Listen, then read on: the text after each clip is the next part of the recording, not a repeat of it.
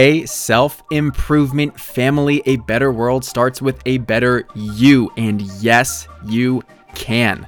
So let's take another step toward your best self today. You know, sometimes how days seem to be daunting and feel like they never end, where there might be some long, difficult, or mundane task that you need to complete. It's typical for someone to say, I just need to get through the day. And it's a way of creating the mindset they need to get themselves to do it. The intention is to tough it out and do what it takes to get it done. But instead of approaching everything from that negative lens, I think there's a more empowering perspective you can use, and you don't even need to change the words you're saying. Think of getting through the day as getting through the day, as receiving through the day. Whatever it is that's long, difficult, or mundane can actually be a great resource for you that has something to offer.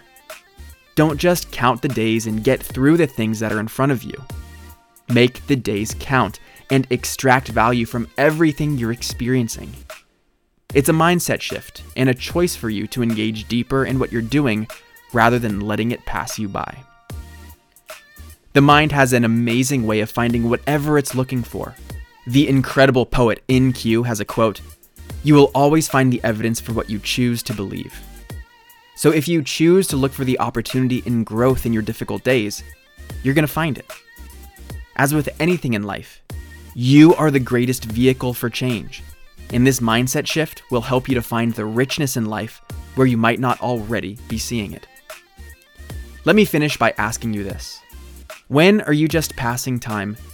And when are you receiving value throughout the day? I'm Brian Ford, and I see you making positive, empowering choices every day by listening to this podcast. Keep up the momentum and if you're looking for what's next for you, then join the Better Together community where we're taking things to the next level. I'd love for you to be a part of it. You grew today. Let's do it again tomorrow on Self Improvement Daily.